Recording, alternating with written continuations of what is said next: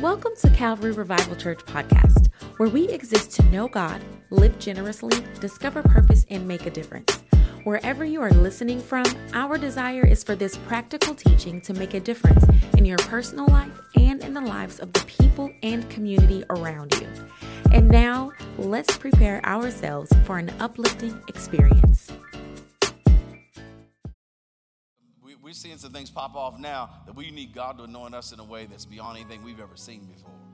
We can't just have church, but we've got to we got to be the church. So I'm gonna I'm challenging y'all to come back next Sunday. Next Sunday's Father's Day. I want uh, I want you to come to church next Sunday. If you're watching online, I want you to be online next Sunday. If you got if you if you can, I want you to be in God's house on next Sunday. And then I want you to come the next two or three Sundays. I want to teach some things that I'll start today, but I can't finish it today. Matter of fact, y'all, I can't even finish today what I got for you for today.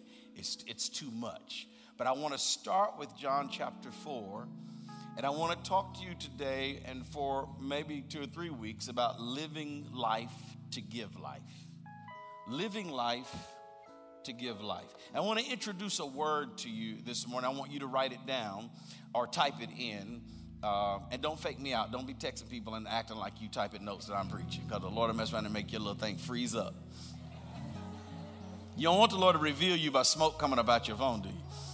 So, so what I want you to do is I want you to write the word transactional. Transactional. And I want to define it a little bit, but I don't want to get deep because I don't want you to get caught up in that yet.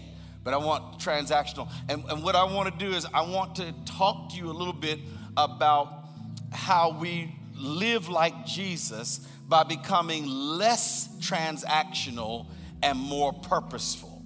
So, Bishop, what do you mean by transactional? Well, simply, uh, simply this for the most part, we live our lives, we do something to get something. Three honest people said amen. Ain't nobody else saying nothing. How many y'all go to work to get something? Called a check. Right? So you, we are primarily transactional. I have to meet with you because I need you to sign off on mine. I have to talk with you because I need your approval for. I have to sit with you because I need to inform you of. I have to go to work because I got to get paid. I need to come to church because I need a word. Right? I, I got to come to church. I want, I want the Lord to give me something. We are primarily transactional in that for us, everything is about a transaction. Most of us in our friendships, even in our marriage relationships, it's transactional. I bless you when you bless me. You bless me twice, I bless you twice. Y'all ain't gonna talk now. so so it's it's it's it's trans it's a it's a transaction. So what I want you to see about Jesus is that he doesn't live transactionally. Matter of fact, here's Jesus. Jesus lives life to give and as a result never has any needs. We live life to get and we're always in need. Can I say it again? So I want you to catch this. He lives life to give and he's never in need. We live life to get and we're always in need. Not at me. Say amen or I'm the woman or something. Yeah, it, we, we, we live that way. And so what I'll do is read a story in John 4, and I'm going to tell you all if you new to church, and I'll explain this phrase I am swimming upstream today. By that I mean everything I say today goes against everything the world is saying. You ain't nothing on Instagram gonna confirm what I'm saying. This is totally against the world's thinking, what I'm preaching today. It's right. It's totally upside down. It is totally different from everything that you've probably even been taught. You've been taught if you if you going if you gonna have stuff, you got to go go after it. Forget about other folk. You got to go after it for yourself. That's the motivational speaking. That's even the stuff we hear in church. It's your time now. Time for you to receive. Everybody else been getting blessed. Your time to get blessed. Yes, go ahead. Ain't no scripture for that. It's it's selfish and it's transactional. And what it does is it teaches people a false idea of prosperity that leads them into poverty. when Jesus said, If you will come after me first, if you'll put my kingdom first, then I'll fix all this other stuff for you if you come after me first. Are y'all with me? I'm taking a little bit longer to introduce with you all because there are more younger believers and more folks who haven't been saved a, a long time. So I want to give you time to start to digest this because if you ain't, if you're not digesting it, it's not going to help you because ain't no show in this. This ain't sexy. This is just word. And so I want you to get the word because I'm not, I'm not trying to wow you uh, uh, with, uh, uh, with my preaching. I need you to get understanding. John 4, verse 1 some of y'all know the story. Jesus knew the Pharisees had heard that he was baptizing and making more disciples than John. See how transactional the Pharisees are? It's who's get, making the most disciples, who's the biggest name, who bringing in the most people. How many y'all can hear that's how the world operates? Who got the most followers? Who's really well known? Who can really who can really blow us up? Who, who can we bring in that'll really make us some money? That's that's how the Pharisees operated transactionally though Jesus himself didn't really baptize them, but his disciples did. So he left Judea. So Judea was the big spot where he was blowing up. He leaves Judea and goes somewhere else. Who does that? You signing autographs and making bank and leave. Who does that? He leaves Judea where they're singing his praises, talking about how bad he is, and leaves Judea and returns to Galilee. But he had to go through Samaria on the way. Eventually, he came to the Samaritan village of Sychar, near the village that Jacob had given to his son Joseph. Jacob's well was there, and Jesus, tired from the long walk, he sat wearily beside the well about noontime. Please give me a drink. Uh, he, soon a Samaritan woman came to draw water, and Jesus said to her, Please give me a drink. He was alone at the time because his disciples gone into the village to buy some food. The woman was surprised, shocked for Jews refused to have anything to do with Samaritans. Matter of fact, she said to Jesus, You're a Jew, watch this, and I am a Samaritan woman. I'm not just a Samaritan, I'm not just an outcast, but I'm a female outcast. So I'm at the bottom even of the outcast list. So, why would you ask me for something? Why would you ask me for a drink? Jesus replied, as only Jesus can if you only knew the gift God has for you and who you're talking to, you would ask me, and I would give you the living water. Father, thank you for the reading of Scripture, and thank you, Lord, for pulling your people together in this service to hear the word. Let the word come alive in Jesus' name. Amen. Look at somebody and say, I'm going to learn to live to give. Come on, look at your other neighbor and say, I'm going to learn to live to give. Now, here's Jesus, y'all. The Bible says, if you read the text, the Bible says he had to go through Samaria. I want to explain to you that he didn't have to go through Samaria because of the GPS. He had to go through Samaria because the Samaritan woman was there. In other words, what Jesus is doing is he is always building what he does based upon individuals that need the life that only he can give. So even though they're talking about how bad he is and how much bigger he is than John the Baptist, he ain't conflicted about that and he's not tripping about his press. What Jesus says is it doesn't matter what y'all say. Here's what matters I'm the one that finds people that have a need and I bring them what they need. I'm in this to change individuals. And so there's a man named Zacchaeus. We talked about him.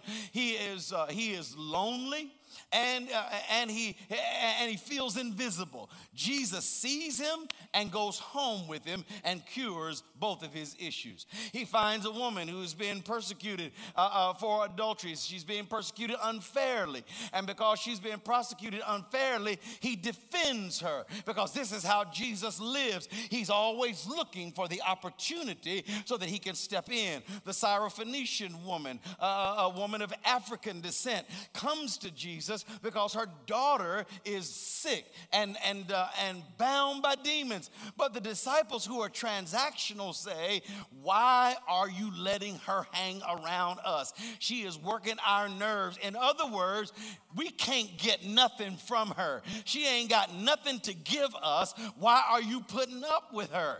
But Jesus puts up with her because he is not transactional, he is purposeful and relational. And said, It ain't about what she can give me, it's about what I can give her he meets the Samaritan woman and she rolls out with the same transactional language. Why are you talking to me? I can't do nothing for you. I'm a Samaritan woman. I'm broke. I ain't got nothing to offer you. Why are you asking me for a drink? What she doesn't know is Jesus doesn't need her water. Jesus needs to understand her pain so that he can give her what he has for her because he didn't come by the well to get something from her, he came by the well for her. And so he shows up at the well ready to change her life because he refuses to be some transactional rabbi, some transactional teacher who is in it for what he can get from other people. He comes, and here's what he wants to teach us he wants to teach us to live life the way he lived it waking up every day knowing that God's hand is on your life and that God has somebody that He's going to send your way who desperately needs what you have in your life. Did you notice that Jesus was both weary and thirsty and likely hungry when He sat by the well and changed that woman's life? Because even in your weary days, God's hand is still on you. Even in your struggling days, God's hand is still on your life. Even when you feel like you need help, you still got more than somebody that's totally depleted spiritually and doesn't have life in Christ Jesus. Your worst day as a Christian is better than their best day as an unbeliever. When you don't seem like nothing is coming together for you, you still going to heaven anyway. Even when it's not coming together, Jesus is weary, but he's still changing lives because of what's inside inside him. Look at your neighbor and say, It's what's inside you. Now, let me give I want to give you three perspectives of Jesus that we must begin to adopt in our walk with God because if we do not, we won't be able to be everything that He's willed for us to be. So we'll start simply with the very first thing, and that is this Jesus was always conscious of who was in His path. Now, for us, oftentimes, you know, especially as people of color, we talk a lot about feeling invisible, but we make a lot of people invisible too. You know, when you ain't been seen, it's real easy not to see. When you have been invisible, it's real easy to be so caught up in your invisibility that you forget about somebody else who is also invisible. But now Jesus has seen you and delivered you. Now he wants to open your eyes so that you don't do to others what has been systematically done to you all of your life. In other words, you're not this spirit filled, tongue talking, great old big Bible carrying Christian, and then there are people walking around you who you are oblivious to because they are invisible to you, and now you're committing the same sin as a spirit filled believer that's been committed against you for generations because you are living your life transactionally about you so you don't see anybody else around you. Are you hearing me? You see, here's where I'm going to get in big trouble, but I'm going to say it, and then y'all just have to live with it for a minute. Believers cannot live for themselves. Believers can't live for themselves. You'll understand that if I was to change my preaching a little bit and I just preach, you know what? American Christianity sounds more like a game show than it does the Bible. And what do we have for him behind door number three, Johnny? You won a $100,000. You just got a new car. You're on your way to a vacation in the Bahamas. And this type of transactional teaching and preaching makes Christianity in the Western Hemisphere some skewed false religion. And that's the reason unsaved people don't want to have nothing to do with it because it sounds like the same game, the same gimmick, the same okey doke that everybody else got. It's just got Jesus in it. Y'all done let me, y'all ain't gonna say nothing now. You see, this is what our Christianity has become, and we wonder why Christianity is booming in China and booming in Nigeria and booming in Brazil because they are living out real, authentic Christianity that is not based on what I can get, what I can have, and what the Lord gonna give me, and how the Lord gonna bless me, but it's based upon what kind of blessing can I be in my life because it comes to a point point where if I begin to seek the kingdom first, He'll add the stuff to me. You see, here's what I learned I can have the stuff everybody else is cheating to get. If I just love Jesus, He'll give me what everybody else is trying to get. He'll add it to me, but I have to make a paradigm shift and seek the kingdom first. Are you hearing me? Because believers not only can't live for themselves, but they cannot define success based on materialism. Now, listen, y'all, I know we got to get paid. I know we got to pay bills. I know we got to do our thing. I got you on that. I got you. I know everybody can't work as a volunteer. I know you got to make your money. I got you. But the problem is when that is the driving force in the Christian's life. So, so I go to work for because I got to get paid. That's why I'm going. Now, if I can help somebody while I'm getting paid, praise the Lord. but I'm up in here because y'all got to give me my check. And so, since I'm check driven, then God can give me an assignment in a place, and then I can get offered a five cent raise. Five pennies, a nickel. And I'm jumping ship going to the other place why I spent the whole five cent on the two blocks extra that I had to drive to get there because you know gas is real. But I didn't care because I'm deceived by my transactional life. So I've jumped ship from an assignment God gave me that I'm not finished with yet because my life is so transactional that I make my decisions based solely upon how much money can I make if I go over here. Are, are y'all hearing me? So, so you operate and you function that way long enough that you start to then line up your religion around that and you start thinking that's the way God would have you to live. When the truth is, somebody said that uh, every day is a good day to reach your goals. Measure your success by how many people you can bless. Y- y'all, y'all know who said, who y'all think said that? Mother Teresa, Dr. Martin Luther King, Rick Ross. It's right on the back of the Rap Snacks bag, right on the back of that. It's on the bag right there. I'm telling you. So if Rick has figured out that you measure success by the people you bless, what in the heaven are we doing? Now we got all this word and we all saved and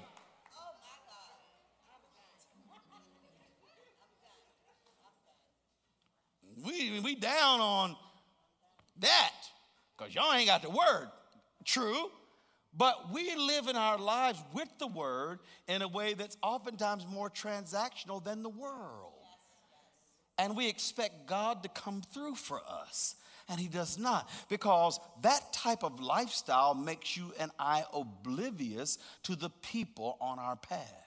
You see, because Jesus didn't go to Samaria to get paid, he went to Samaria to release something to this woman's life that would change not only her, her family, her village, and ultimately, historically, Samaria would build one of the most powerful, lasting churches in all of Christendom. In the last 2,000 years, it would come out of Samaria because Jesus tired, sat down by a well and talked to a woman that wouldn't nobody else talk to, that was totally oblivious to everybody else. Even his disciples said, Why are you talking to her?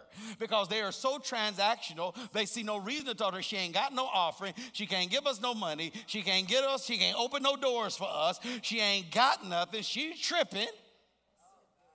Why are you talking to her? Because they are religious and transactional. He is spiritual and relational and purposeful. He is hearing from God and moving in God. I need you for 30 seconds to imagine a church that is so full of folk that are purposeful in the way they live, that all 1,200 of us or 1,500 of us that came to church today, we go through the entire week every day saying, God, show me exactly exactly who is in my path and get me ready so I can have a word for whoever I come in contact with. And God, help me forget my little frustration and put my focus on somebody that's on their way to hell. Or who may not be on their way to hell or don't know they are, but their life feels like a living hell. And here I am. I've got all this Jesus but none of it is sustainable in that it can't be transferred to nobody else. If the Jesus you got can't be shared, it ain't Jesus. It's just religion. If all you got, if what you got can't be released and doesn't have power with other folk, you ain't really got the real Jesus. You got some other form of something that might sound like Jesus. Because see, Jesus said this this scripture in Luke 8 35 really got me. Jesus says, Who touched me?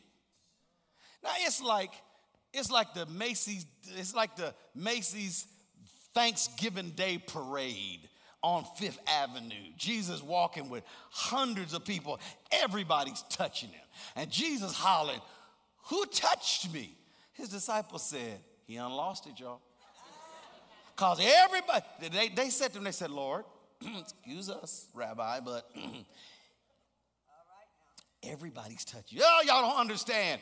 There, somebody touched me and pulled something out of me that was life changing for that individual. In other words, what he understood was the power of the touch. And what God wants to do with us as believers is make us women and men who know how to touch people until something runs out of our life into their life and totally redirects and reconstructs their DNA and chromosomes and changes their life into something they never thought it could be. Y'all don't believe me, but it is possible for you to change a life. Touch somebody say it's all in the touch. It's all in the touch. But you see, if you're not conscious of who's on your path, you'll never touch anybody because you too busy mad because your schedule ain't working out. Y'all know I fly a lot. And uh, I, I, tell the saints all the time, I said, I said, you know, if, if y'all ever hear a rumor that Bishop got Bishop got his own jet. I do. I just don't know why they keep writing Delta across my jet. And all these other people be up in my jet that I don't even know. And I'm in the back. What's up with this? But I do, but I fly relatively a lot. And I am amazed by the complainers. The man announced, the sister announced, plane is having some mechanical issues and we're working on it. And I got folk talking about, hurry up, get it fit quick. Really? And I'm gonna need y'all to take y'all's time. Because I'd rather get there late than not ever get there. Y'all ain't gonna talk to a brother. I, I, and so I need to sit my happy self down in my little chair, get my Bible out, stay in the word, keep my spirit right, because the plane may be late because somebody is suicidal and they needed me to stay in the airport another hour so that they could get to me so that I could touch them and give my God I feel like preaching.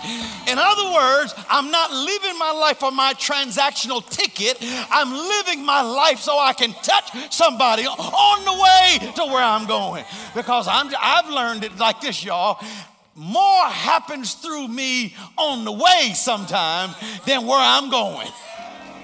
I get more people touched while I'm just on the way to where I'm going. See, that's what Jesus did. Jesus would be on his way somewhere, and a lady had an issue of blood for 12 years. Boom, she gets healed. And a little child, 12 years old, sick and dead, she gets up. And another fellow got leprosy. Boom. And the whole Bible is Jesus on his way somewhere.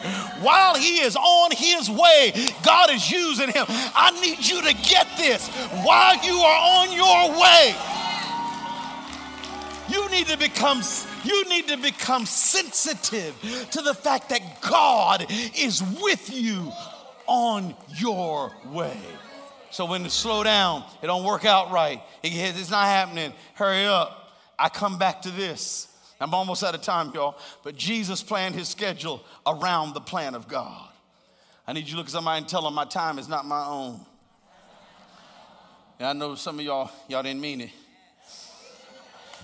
Here it is. I just ain't gonna picture this but my time in mine. Don't be messing with me. Well, look at Psalms 139, 15. I'll read it to you. You watched me as I was being formed in utter seclusion, as I was woven together in the darkness of the womb. You saw me before I was born.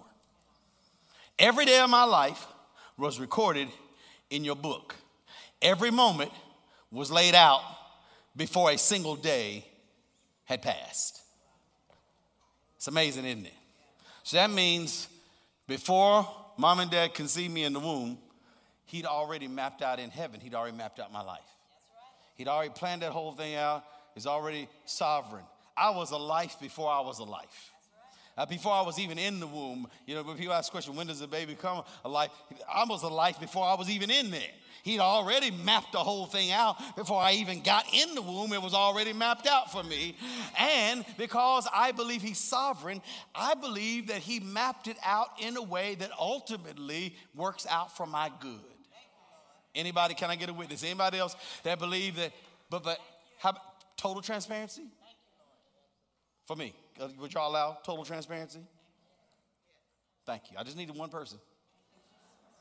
I don't need everybody's permission, but if I can get one permission, I'm going for it. Total transparency.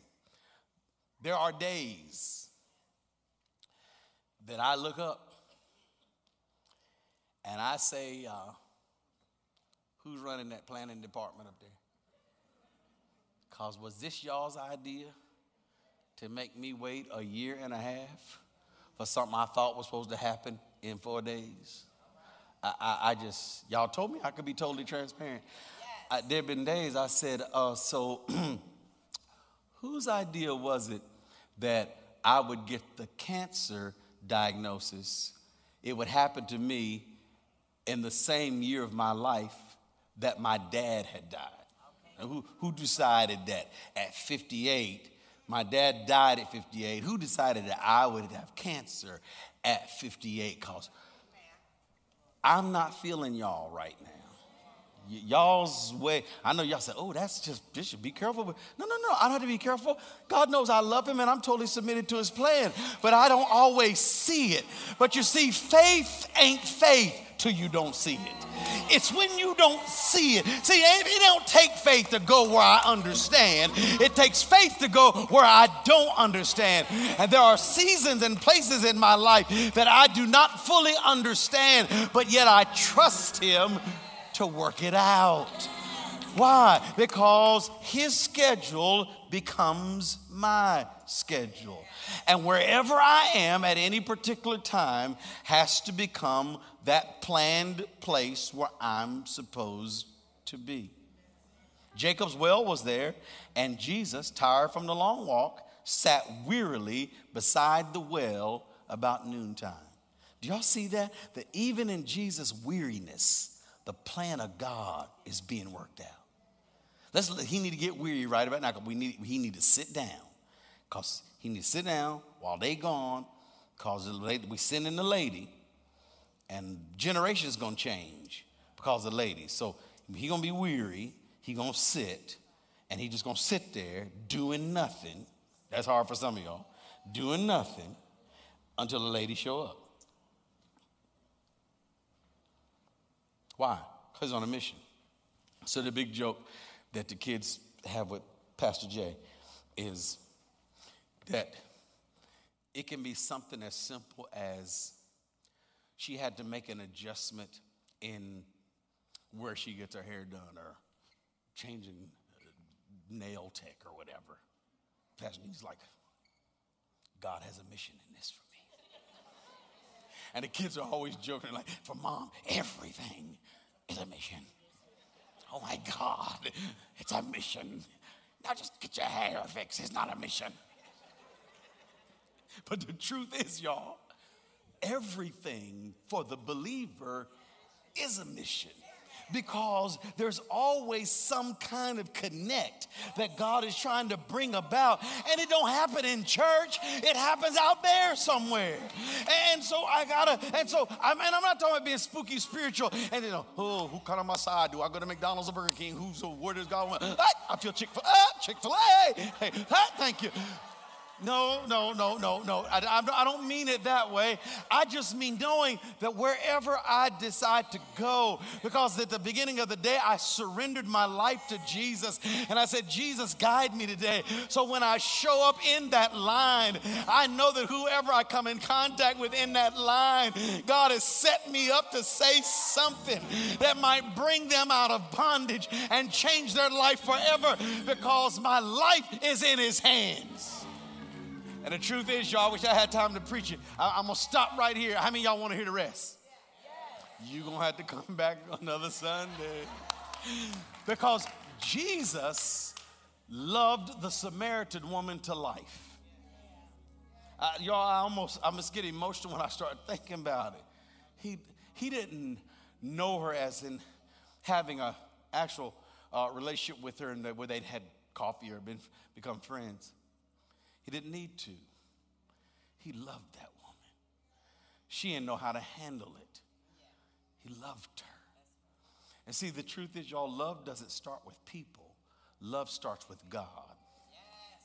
Did y'all hear what I said? First John is real clear that, uh, uh, uh, that, that he that loveth not, he that does not love, doesn't know God because God is love. And so love doesn't start with uh, people, love literally starts with God. 1 John 4 7. It literally starts with God. And so we love God, and as a result, we ask the Lord to teach us to love people. And when you love people, you see people. The reason it hurts your feelings when people treat you like you're invisible is because when they don't see you, they don't love you. Or we don't even have to use the word love. Maybe that's too deep. When they don't see you, they don't see you as having any significance. You're insignificant to them because they don't see you. So, what happens to me as a born again, spirit filled believer when I don't see somebody? Now, I send a message that they're insignificant, that they don't matter. Maybe because of bad choices that they've made, or choices that I think are bad or because of maybe a lifestyle they've chosen that I think is, is against Scripture. But this Samaritan woman, I love Jesus because he found her pain points. See, all of you all by now should have a FRANC list. You've got friends who are unsaved you're praying for, relative that is unsaved you're praying for, acquaintance that's unsaved that you're praying for, a neighbor that's unsaved that you're praying for, a coworker that's unsaved that you're praying for.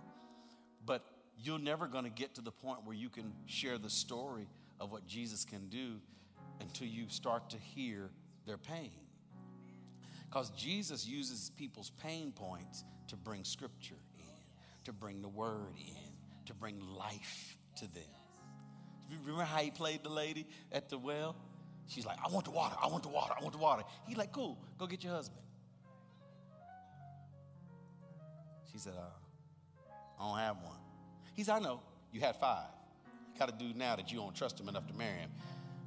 But it's okay. I'm your seventh man. Seven is always fulfillment.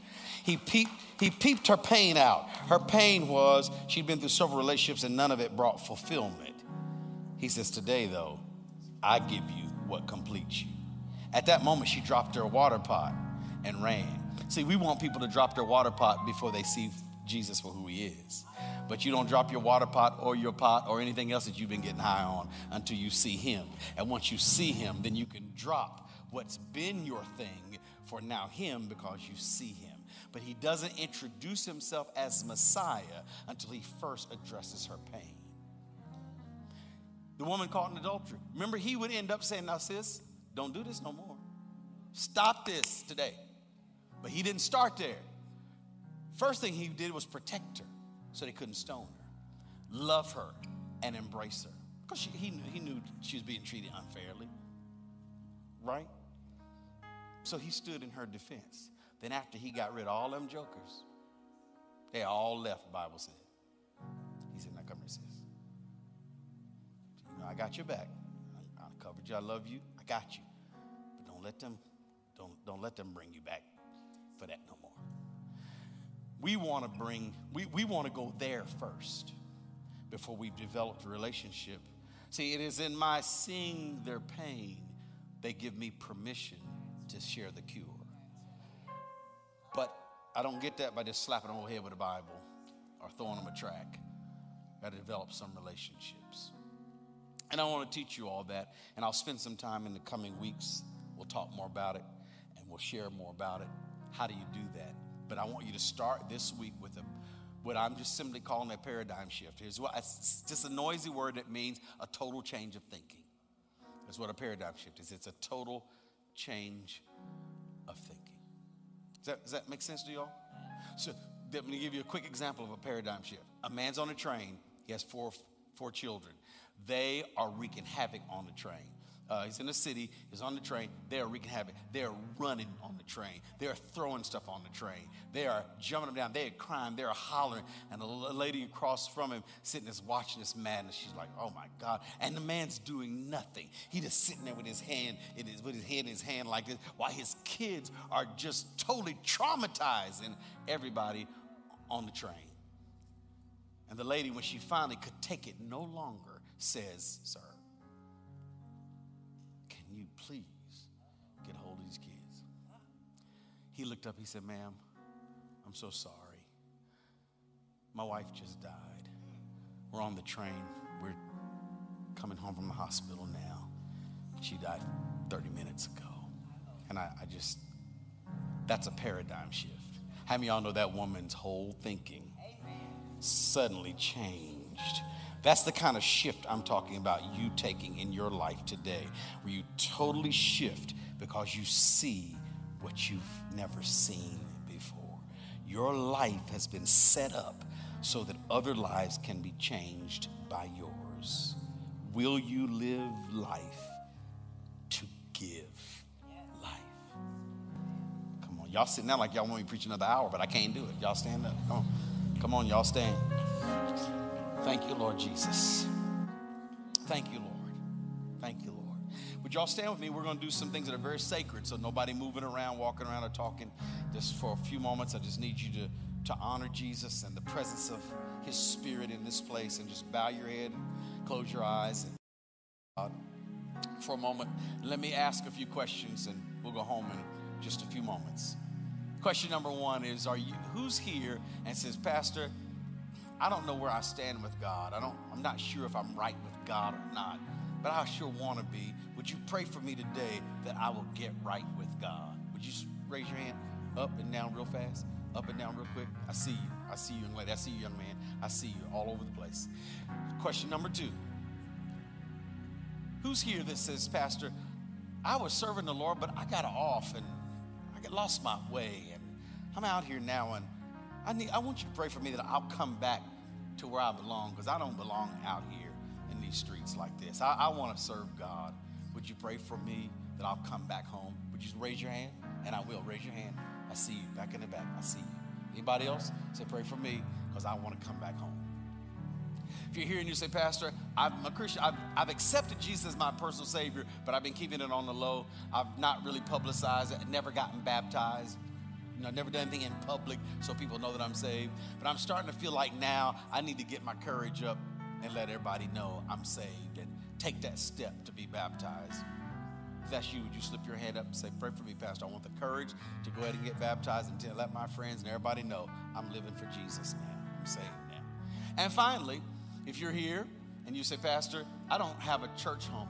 You know, throughout the pandemic, I watch people on the tube and all that uh, even watch you sometimes, but uh, I still don't have a real church home. I'm not attached anywhere. And I recognize, even while you're preaching, that I need to be somewhere where I'm consistently growing, hearing the word, sharing my gifts and talents to bless other people in the kingdom.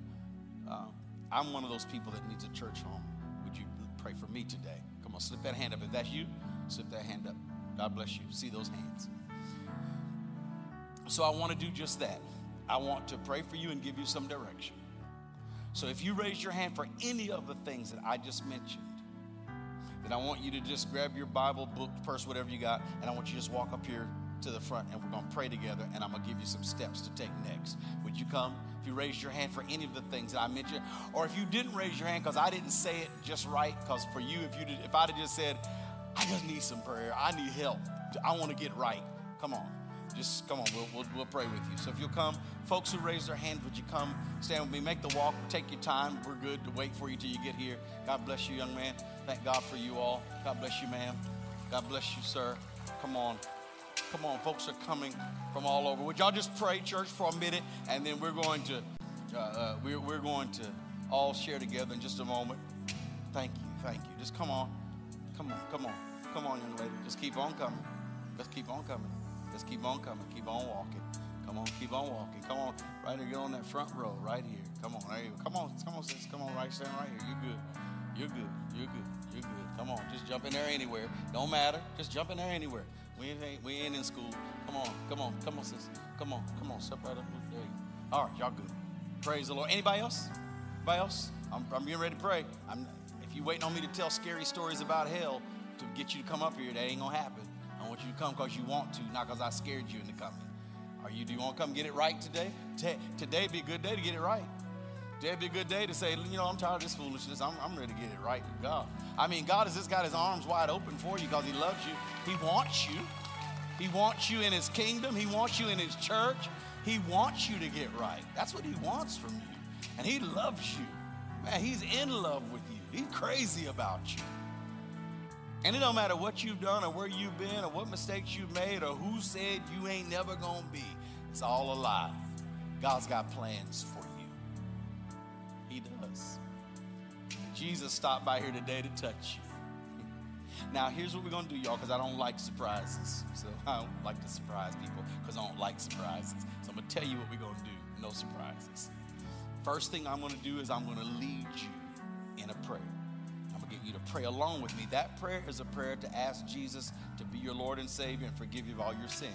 I realize that some of you have already done that, but because I don't know who has and who hasn't, that's a chance I'm not willing to take. Therefore, I'm going to lead everybody in that prayer.